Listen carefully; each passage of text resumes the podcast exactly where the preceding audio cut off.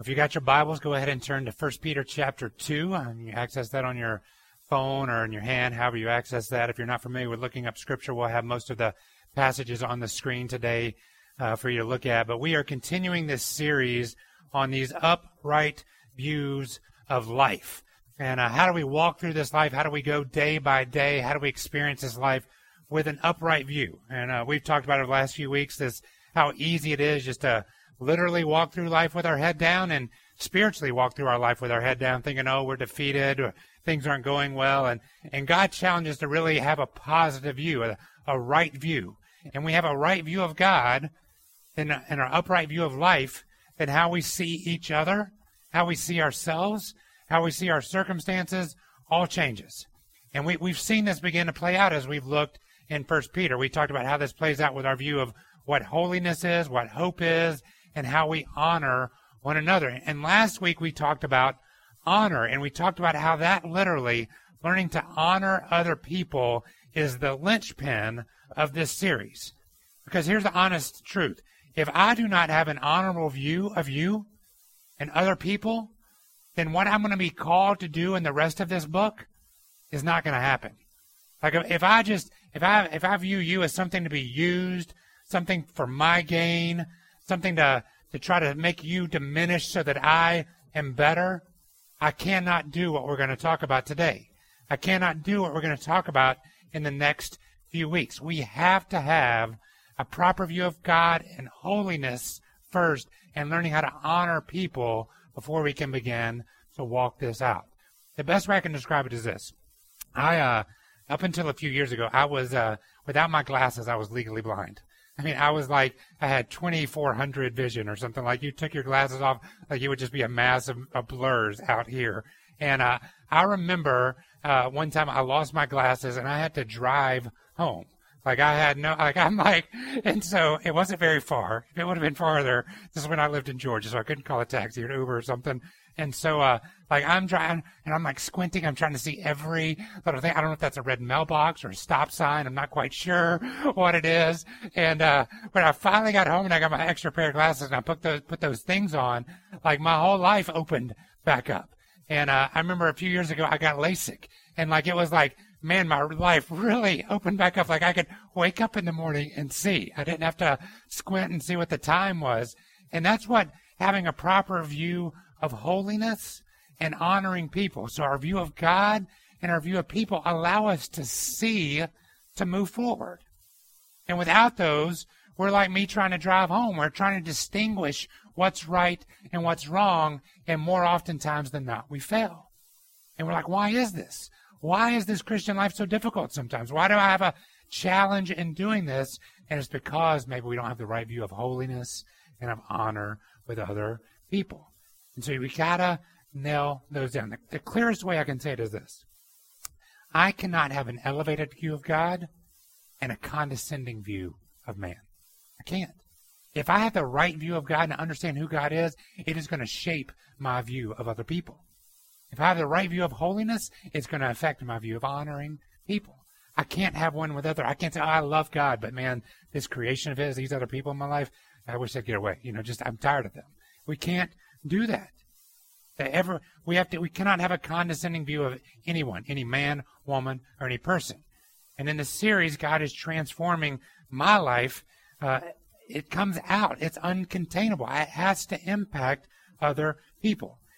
And I want us to know this morning that God is not about just changing your view of Him. He's not about helping you just see Him better. As we have an upright view and we see Him better, it will change our interactions with other people. And so I, am trying to lay this out as clear as I can this morning because the topic we're talking about this morning is not one of our naturally fun topics. It's the idea of embracing the, the concept of being submissive. I can just feel the air suck out of the room a little bit when I say that word, right? I mean, what a horrible word. I mean, just saying it sounds bad. Submissive. Like, I mean, it's just, it's not a good word. It sounds evil in its nature and it comes across as some kind of dirty word. Even when you bring it up in church, we're like, okay, it's really not what it sounds like. It's really not what it means. You know, it means something else. We try to sugarcoat it and make it sound better than it is. It's, it's actually a concept that we actively fight against. You know, we don't offer classes on submissiveness.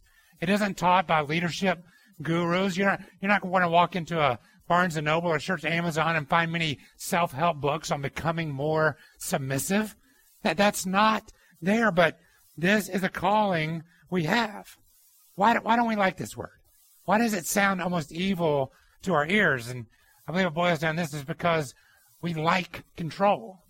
Or, or better yet, we, we love control. Like we like to be in control of our life. We love praise. We love to be respected. We desire to be loved. We, we search for significance. We seek out personal glory. And all these things seem opposite to being submissive. If I'm being submissive, nobody's going to notice. Like I'm just in the back corner hiding, you know, I'm waiting on somebody to tell me what to do. It's just this, it's completely different idea. And this idea of, of, miss, of being submissive seems completely opposite to what our culture and even sometimes what the Bible teaches. And so today I want us to spend a few moments looking at this concept as it's presented here in 1 Peter chapter 2. And we're going to begin in verse uh, 13. So uh, turn there. And uh, again, this is Peter writing this book to believers to say, here's how you live in a world, have a proper view.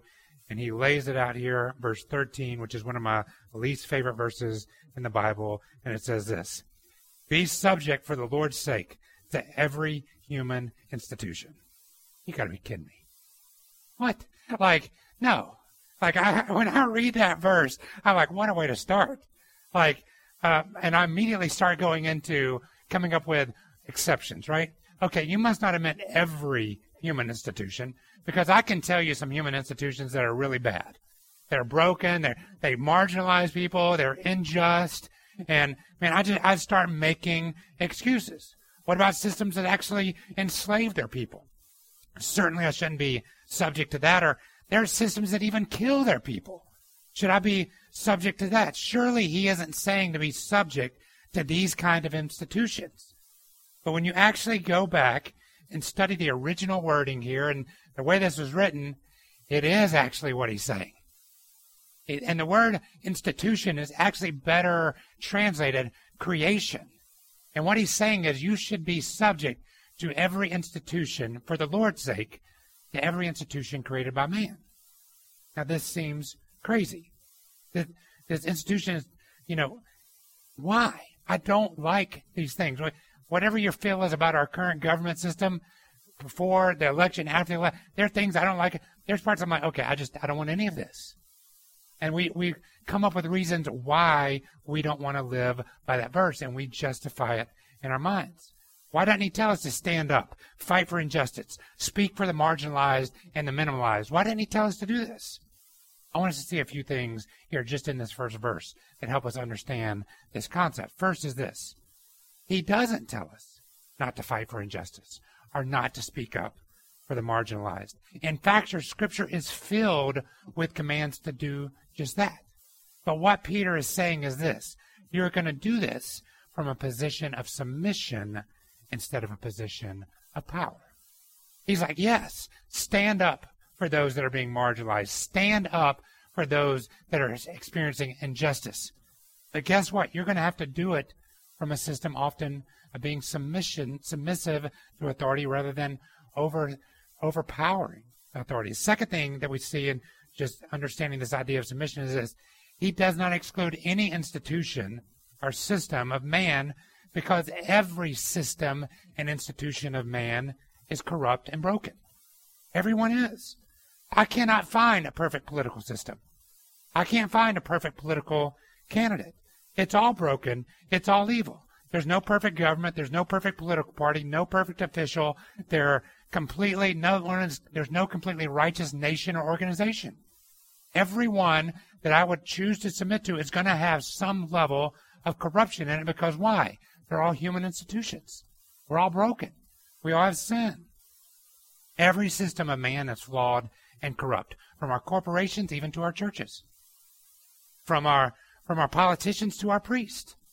We're all corrupt. And if we refuse to submit to something because it's corrupt or unjust, we will never submit to anything or anyone. Third thing that we see here in understanding this idea, this concept of submission is this. Is submission is not agreement. Submitting to something does not mean I have to agree with what's going on.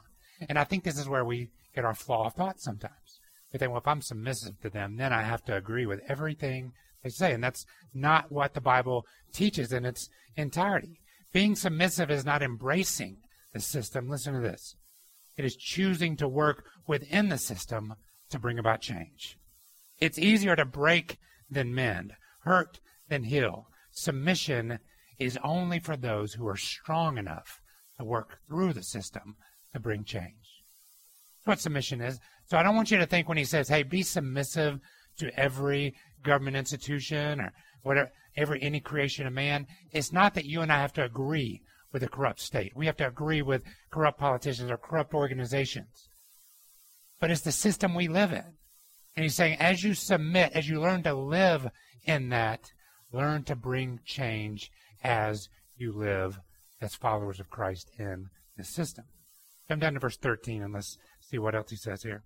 He says, start, be subject to the Lord's sake to every human institution, whether it be the emperor as supreme or the governor as sent by him to punish those who do evil and to praise those who do good. And verse 15 is key here. It says this, For this is the will of God, that by doing good you should put to silence the ignorance of foolish people. I'm starting to like this verse a little bit better. All right, because I know some foolish people. I pray that sometimes I am not the foolish but I'm like, all right, God, if by me being submissive, I can like show people the they're ignorant and foolish. All right, maybe I'm in for this. And this is what he says here. This is the will of God. This was God's plan all along. This wasn't plan B. Living in submission is something not that we might do one day. It's actually how we live every day. Look at the example of Jesus. Jesus showed up the time in history when the Jewish nation, the Israeli nation, was under uh, Roman occupation. They were basically, they had invaded, they were under occupation. And so Jesus did not show up and immediately start calling for a rebellion and a revolution. He didn't start to incite, you know, riots against the government. He didn't start speaking against Caesar and Pilate and calling for their overthrow. What did he do? He actually lived his life as Christ underneath that authority. Now that seems insane. This is God in the flesh, the most powerful man that has ever lived and ever will live, and yet he comes and lives under the authority of the Roman government. He walks through his life. He does the entirety of his ministry underneath an occupying, unjust government. That's like, if he showed up today, we'd be like, all right, fix everything in our nation. Like, we, we would tell, we'd start giving him our list. And I'm sure that's exactly what the Jews did. That's why many of them challenged to believe him as Messiah. But he came and he lived under authority in submission, even unto death. Think about that. This most powerful man lived a, under submission and even allowed this nation to put him to death. So that by being who he was in submission, he can make the most impact. Just coming and blowing things up and trying to change the environment. There's a lot of people that can do that, but the most powerful person in all the universe came and lived underneath someone else's authority by choice and changed the world. That's the power of submission. And this is how he did what it says here. He put to silence the ignorance, ignorance of foolish people. The least effective way to point out the foolishness of others is simply by shouting it out. Boy, don't we see that on Facebook all the time? You we just, you know, post this articles and like we tag people that we want to read. You know, you should read this article. You're like, it'll change your mind. Like, here's the thing we love to do. We love to argue, don't we? I mean, we, we love to kind of get into. The, I, will be very honest. I used to love to argue as much as the next person, if not more. In high school, like this is the nerdy part of me, uh, and there's a lot of that. Like I, I was on the debate team, and I was good. Like we won our state. I was the state champion in debate my junior and senior year, and I loved to argue with people. But can I tell you, after doing that for much of my high school, here's what I learned. Even in those kind of arguments, arguments rarely, if ever, change anybody's mind. It, we just sit here and we scream at each other and we start here's my point of view, here's your point of view, and we just start going back and forth, back and forth while you're yelling at me, I'm figuring what I'm going to yell back at you, and we just start arguing back and forth. And arguing is not going to change things. It's futile. But what does show the foolishness of ignorant people and those that are ignorant of God's goodness is when we live under their rules, but in a way completely contrary to their priorities and principles. We can live under their rules, but live in a way completely different to their priorities and principles. The biggest impact you can make is not by resisting authority, but by existing as godly individuals under authority. And that's hard for us. That's hard. That's not natural. And this is why Peter takes us to verse 16. Look what he says next. He says, As you do this, then live as people who are free, not just using your freedom as a cover up for evil, but living as servants of God. Honor everyone, love the brotherhood, fear God, honor the emperor. I, I want you to see here that submission and freedom go hand in hand. And we don't think that. We think if I submit, I'm giving up all my freedom, but it's really two sides of the same coin. As I submit, I, I really am choosing to live under somebody's authority. I really have still every freedom to express how I think and what my thoughts are. We'll always be under some authority, some corrupt authority. And we can always choose to live as free people. Maybe not free from, from evil, but we can choose to not repay evil with evil. We can choose to live as servants of God. No matter who you are submitting to, I want you to hear this even though you're living under their authority, you never have to submit your mind, your, your will, or your conscience to anyone other than God. And that's what living in freedom is. My actions, my ability to make choices, my social standing, the perceptions that people have of me, they may all be controlled at some level by others. But as a servant of God, my knowledge of truth, my desire to live righteously, my hope for good to come into people's lives can never be controlled. That's honestly what we try to do as a church. Part of our, our vision as a church is to find places the gospel is not and go interject ourselves there. It's not to find the light places and go hide in those. It's to find the dark places and bring light. And to do that, sometimes we have to move under somebody else's authority. But it doesn't mean I have to change the way I act, the way I think, and the way my conscience responds. It does mean that I may live under their rules, but I am living my life in their setting. The truth is this is that the vast majority of Christian history and even the Jewish heritage that our faith has grown out of has been most experienced underneath captivity or authority of someone else. The vast history of Christianity and Jewish has not been as free people, it's been as the minority culture. It's been as not not the primary influence in culture, but the second, third, or fourth influence in culture. And actually, some of the worst history we have as a faith is when we were the dominant power position. And when we tried to, you know, export that and to put it on other people with power instead of humility. The times we've been most effective is understanding that we thrive by submitting in a minority culture. I'll be honest, I'm not one who's looking at our culture today and seeing the demise of Christianity. I'm actually looking at our culture and I'm seeing how we're actually moving toward an opportunity for the followers of Christ to actually live out the beauty of the gospel. As our culture seems to move away from the, the truths of Christ and the truths of God, I actually see it as an opportunity to shine brighter and to live under a system where we make more of a difference. An opportunity not to fight for religious freedoms, but instead to submit and live out the righteousness of God no matter what cultural freedoms we are afforded. Our goal as followers of Christ is to fight for what, not fight for what we have lost, but to fight for those that are lost. That's a big change, a big shift. We start saying these are the my religious rights are being taken away. Guess what? They were taken away most of Christian history.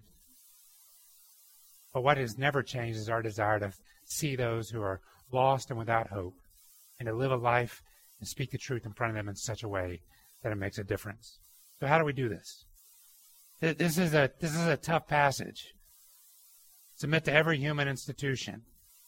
You know, live in a way under authority to show foolishness. This is God's will. Like we, like these commands, like, like, okay, do I just have to grin and bear it? Do I just have to, like, just change my mindset and be like, okay, I'm, I can't be a leader. I can't do this. I need to just submit to everything. And maybe God one day will allow me to speak truth. That's not what this is saying. And what he does here at the end of this chapter in verse 22 and 23 is he shows us the most incredible example of this, and it's Jesus. Look at verse 22 and 23. It says this He, talking about Jesus, committed no sin, neither was deceit found in his mouth.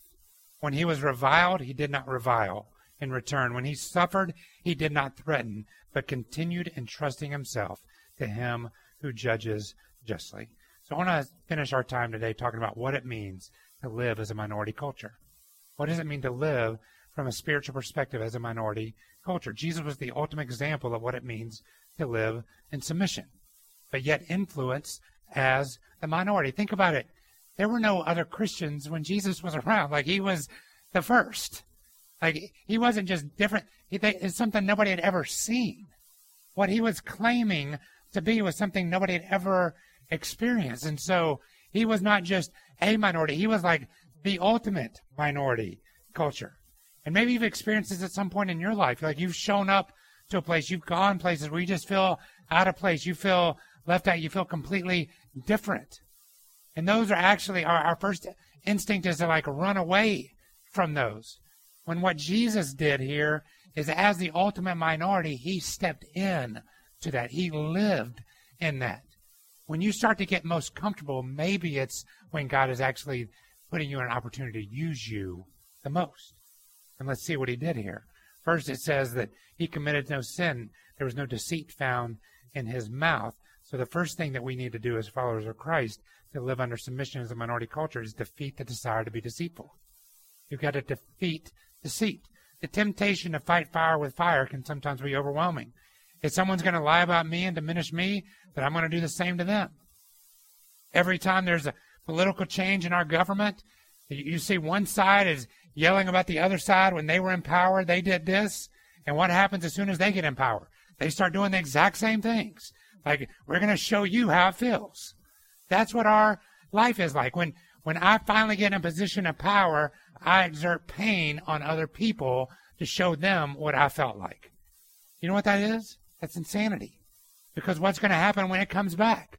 They're going to do the same thing. Is this cycle of never, never ending deceit and harm. Deceit means this it is our goal to use trickery and misrepresent the truth.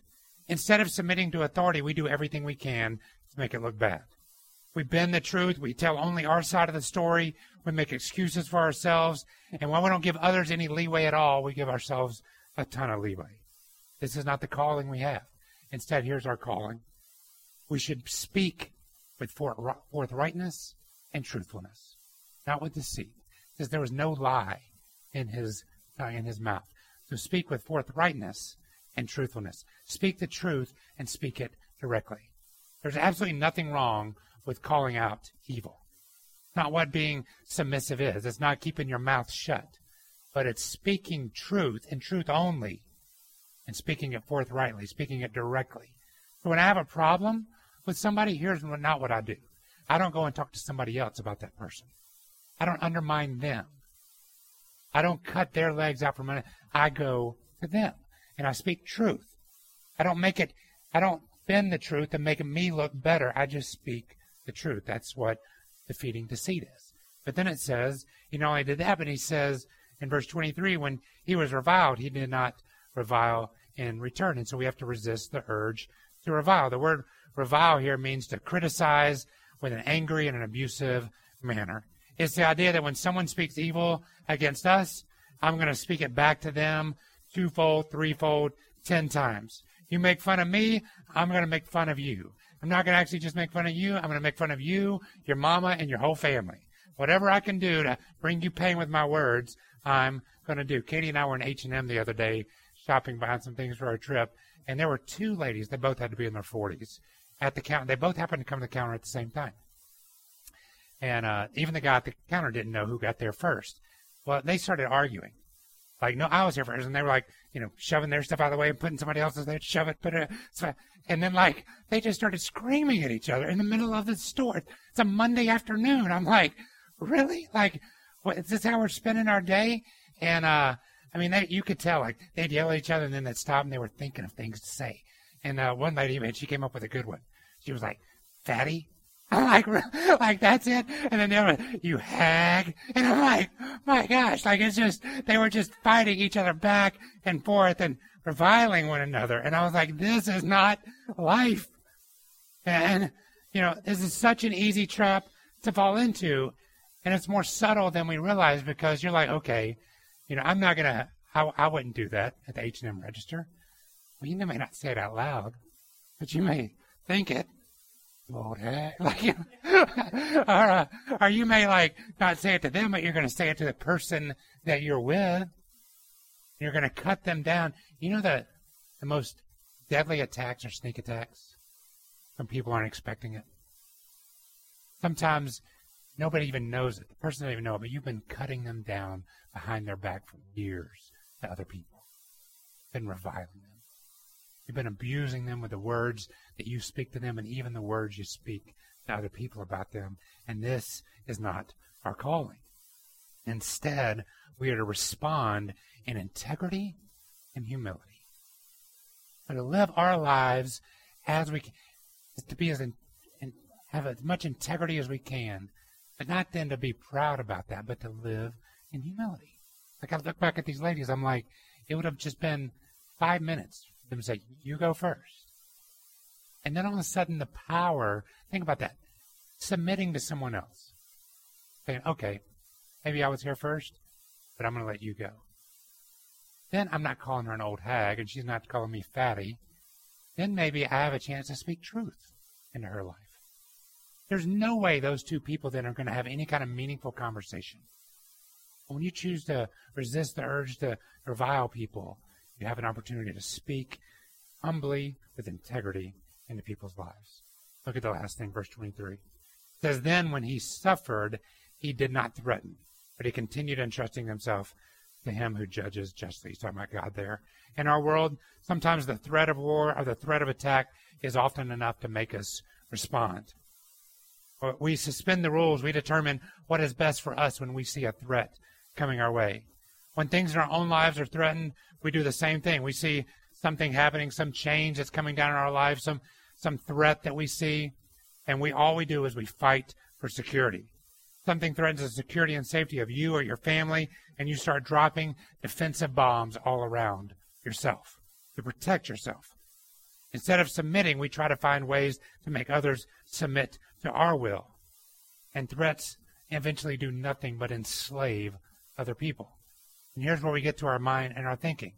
I'm going to enslave you before you can enslave me. I'm going to put myself in a position of power over you before I allow you to get in a position of power over me. There's no end to that war. There's no end to that. Someone will always fail. But when we choose to live in submission, even when we have been attacked, even when we are suffering, it says Jesus did not threaten. He chose to live his character, his moral, his life in that new environment. And you go, man, this is completely countercultural. Yes, it is. And that's what Christ called us to be. He didn't call us to be all powerful. He didn't call us to, to be the rulers of nations. He called us to be servants of God, to live out the will of God. And you and I can overcome threats and wanting to turn from the trap of threats when we do this, when we live with goodness respect. When we try to respond to people to spread goodness as we respect others. So my question as we end today is this. Will you embrace this call to submission? This is a tough call. Our, our nature. You're going to walk out of here. Something's going to happen. Somebody's going to try to get onto the subway before you, and you're going to be like, I got the elbow, you know, it's coming. Like you're just, you're immediately, like you see what people are doing wrong and you're like, I want to point out to you what's wrong. You want to put your, like, it's so against our nature. Would you embrace the idea that submission is the most effective way to show the foolishness of others? not to point it out and yell at them. Submit. Speak truth. Would you embrace the idea that submission isn't captivity, that's actually freedom? I don't have to worry about what government I'm living under, what station in life I am right now. I can live as a follower of Christ no matter where I am. Would you embrace the example of Jesus and defeat deceit, resist reviling, and turn from threatening? You may say, okay, I'm going to try that. I want to hear you tell you this morning. If you just try it, you're going to fail. I fail. We all fail. Only way we can do this is through the transformative work of Christ in our life. Verse 24 ends and says this He himself bore our sins in the body on the tree that we might what? Die to sin and live to righteousness. Die to sin, live to righteousness. You want to see this change? You want to be able to have peace even when you hate the authority that you're living under? Die to sin, live in righteousness. It's not about changing the circumstance. It's about you changing your perspective in that circumstance. And that's what true submission is. Pray together.